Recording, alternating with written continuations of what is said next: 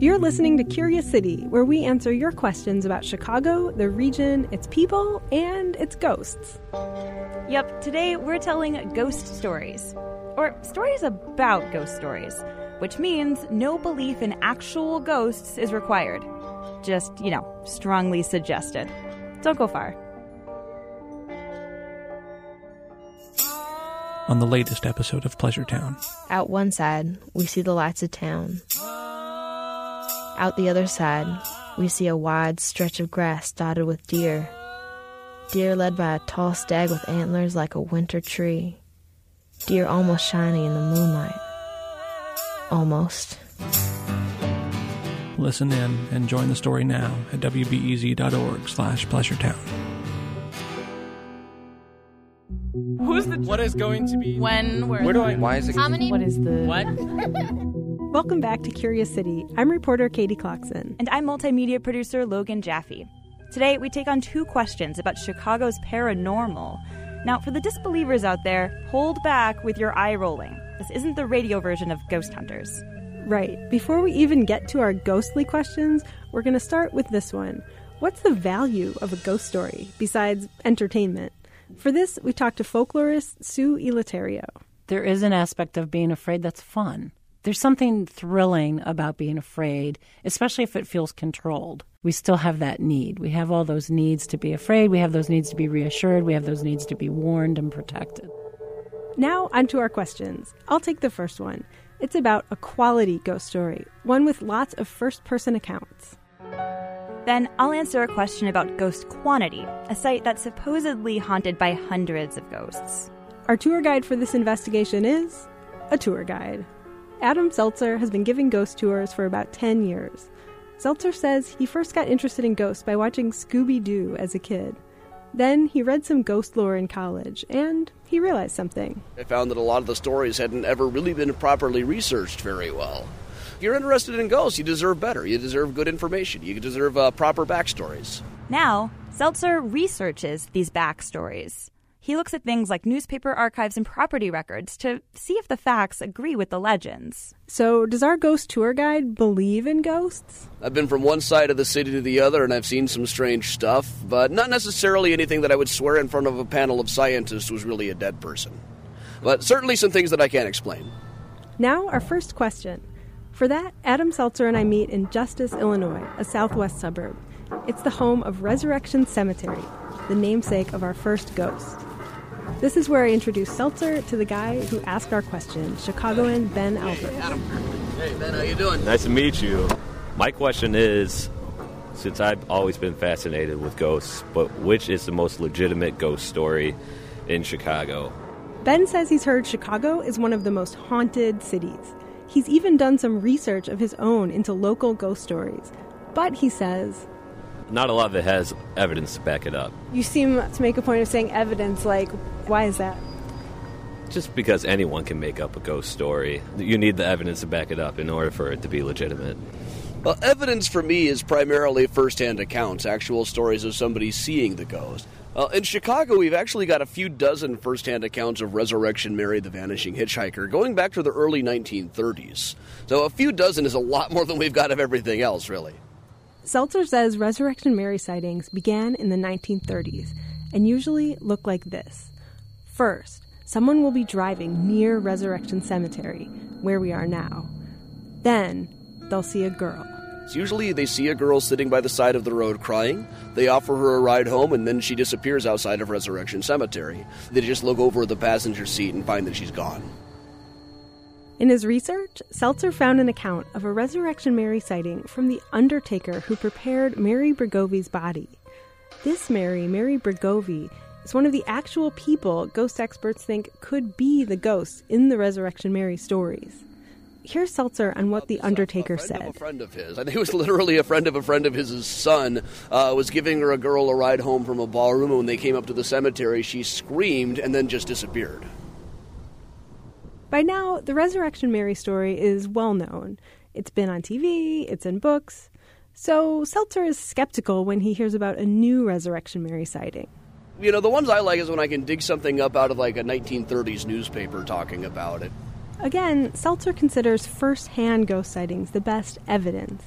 And with so many sightings over so much time, he says that goes a long way to making the Resurrection Mary story the most legit ghost story in Chicago. Well, Ben got us started looking for a legitimate ghost story based on evidence. How does he take Adam Selzer's answer? This is definitely the most convincing and legitimate ghost story I've heard in Chicago. All right, what else you got? Well, that would be our next Curious City ghost question. Logan, you want to take it from here? Yep. And Katie, we're going to need a bit of Adam Selzer ghost expertise to answer this question, too.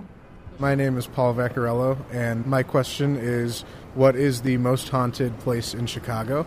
And he asks us this because My goal is to see a ghost, experience something supernatural, you know, like see something that I can't explain. But here's the thing Paul doesn't actually believe in ghosts. But I want to believe in them. Like the X Files, I want to believe, you know? well, I can't exactly promise Agent Paul a ghost encounter, but I can promise him an investigation into Chicago's ghostly past.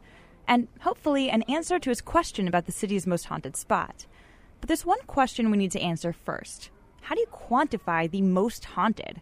Our ghost expert Adam Selzer says just count. One way we can do the most haunted place is just the sheer number of people who would have died in the space. He takes Paul, our question asker, and me to that very spot one night. It's an alley off Randolph Street downtown. But this isn't just any alley.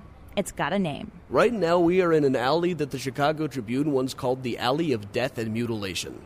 Roughly twice as many people as are known to have died in the Great Chicago Fire died in like a 15 minute blaze in this building, many of them out here in this alley. Oh, that's creepy. To understand what happened here and why Adam Selzer claims this alley is the most haunted spot in Chicago, we have to go back to 1903 to a theater called the Iroquois. It stood here, right where the Oriental Theater is now. All the playbills had been advertising the Iroquois Theater, absolutely fireproof. and the hell of it is, the building was pretty much fireproof. It was just all the things they had put inside of it that were not. The interior decorations, lots of wood. Scenery, canvas. 1,600 seats, stuffed with hemp. And the fire curtain? They were using a blend of asbestos, cotton, and wood pulp. To make this all the more tragic, on the day of the fire, it's mostly women and children who were there that night, moms and their kids. And of course, this was also the day all of the fire exits were locked. So picture this. It's the top of the second act of a matinee show called Mr. Bluebeard. The band is playing the song Let Us Swear It by the Pale Moonlight. And it's epic. In a 1903 kind of way. There's an aerial ballet going on, eight people dancing up on stage. There's a cast of about 300. Then you notice flames on the drapes. The star of the show breaks character and says, Don't panic. So you panic, you rush up to a fire exit, but it's locked. And now you are trapped. The people behind you crash into you. The people behind them crash into them. The people behind them crash into them. Meanwhile, some cast members open the gigantic double freight doors from backstage. The winter air rushes in. That created a backdraft which caught on the flames on stage and turned them into what people later described as a balloon of fire. A massive fireball shoots into the auditorium. Hundreds of people burn to death. Even more are crushed. Some people make it to the fire escape, but. When a whole stampede of people came out to these uh, fire escapes, most of them ended up getting shoved over the rails and dropping down to here. Eventually, by one account, the pile of bodies was about six feet high. Right here? Right where we're standing right now. Oh. Wow. After the fire, bodies lined this alley. Grave robbers stole wallets, watches, rings, some with fingers still attached. Total body count was about 600. How many people do you suppose went to jail for cutting all the corners that made the fire so deadly? I'm going to guess zero. That would be none. so, what we're dealing with here is about 600 unavenged deaths. And that's like a breeding ground for ghost stories. Selzer says this alley fits nearly all ghost story criteria. One, death by traumatic head or spine injury. Two, the dead never got justice. And three, people forget these deaths ever happened ghost hunters don't really agree on much. But one thing that I see almost everybody seems to agree about is when there's some kind of a lack of commemoration, there do tend to be more ghost sightings there. But what really makes this alley behind the former Iroquois Theater the most haunted spot comes down to numbers. So many more people have died here than most other places, you know, 600 in one day. It seems like there ought to be some ghosts. Just days after the fire, people reported seeing shadowy figures hover over the stacks of charred bodies.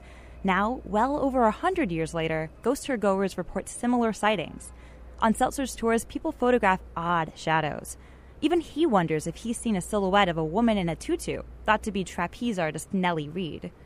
But tonight, the alley's quiet, even for ghosts. So, uh, Paul, what's your take so far on discovering this most haunted place in, in Chicago? Well, it's definitely a cool story. You know, when you think of a ghost story, you don't really think of the actual events that occurred to cause this ghost story to happen. You just think of, like, oh, there's ghosts here, cool. But actually, yeah, hearing all of these facts, it makes it a lot more real. Ghosts or no ghosts, the Iroquois Theater fire is the deadliest single building fire in Chicago history and among the deadliest in the whole country. And Paul, had you heard of this before? I had never heard of it. No, I had no idea that it happened. That's crazy. I mean, shouldn't we know about these things? I would think that we should, yeah. Sometimes it's the ghost stories that's all that's really keeping these stories alive. What do you mean by that? Like the Iroquois Theater story has almost disappeared from the public imagination, from uh, from Chicago's consciousness. You know, there's not a sign about it out here anywhere. But every night I come out here and tell people the story through uh, telling them ghost stories about it. Sometimes ghost stories help keep things alive. So, in a way, you don't need to believe in ghosts to believe in ghost stories. Because sometimes they can reveal tragic history stories. Right. And that's even creepier, I guess. And if you're into that kind of thing, we've got way more real life creepy info about Resurrection Mary and the Iroquois Theater Fire online. You can also hear a gorgeous version of Let Us Swear It by the Pale Moonlight performed by Andrew Edwards. That's at wbez.org slash Curious City. Reporting comes from me, Katie Klocksin. And me, Logan Jaffe. Curious City is produced by Jennifer Brandel, WBEZ, and AIR, with support from the Corporation for Public Broadcasting and the Doris and Howard Conant Fund for Journalism.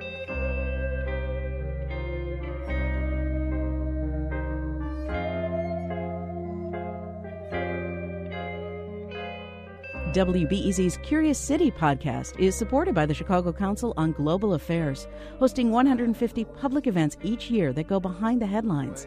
Hear directly from world leaders, policymakers, and international experts, and meet other curious Chicagoans.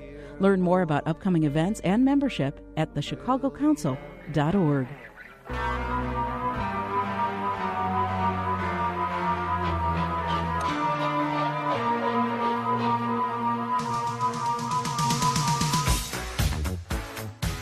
I'm old fashioned. I like my beer cold, my TV loud, and my ghosts obvious.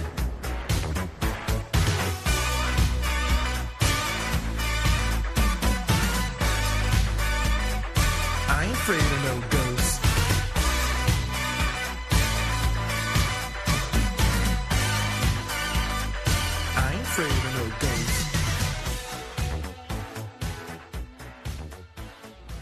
And just to clarify, the alley of death and mutilation is the alley that we are in right now. Right. Cool. Sometimes you just need a quick overview of the news. Meantime, it was chaos today at the Chicago City Council. A Chicago cop with a controversial past is running for judge. Other times, you're looking for a deeper understanding of what's going on in the city. Wow, that's so. No one has asked me that question. The Rundown podcast has all of that, and it's Chicago based, so you know what's up in your neighborhood and across town. Listen to The Rundown wherever you get your podcasts or at wbez.org slash rundown.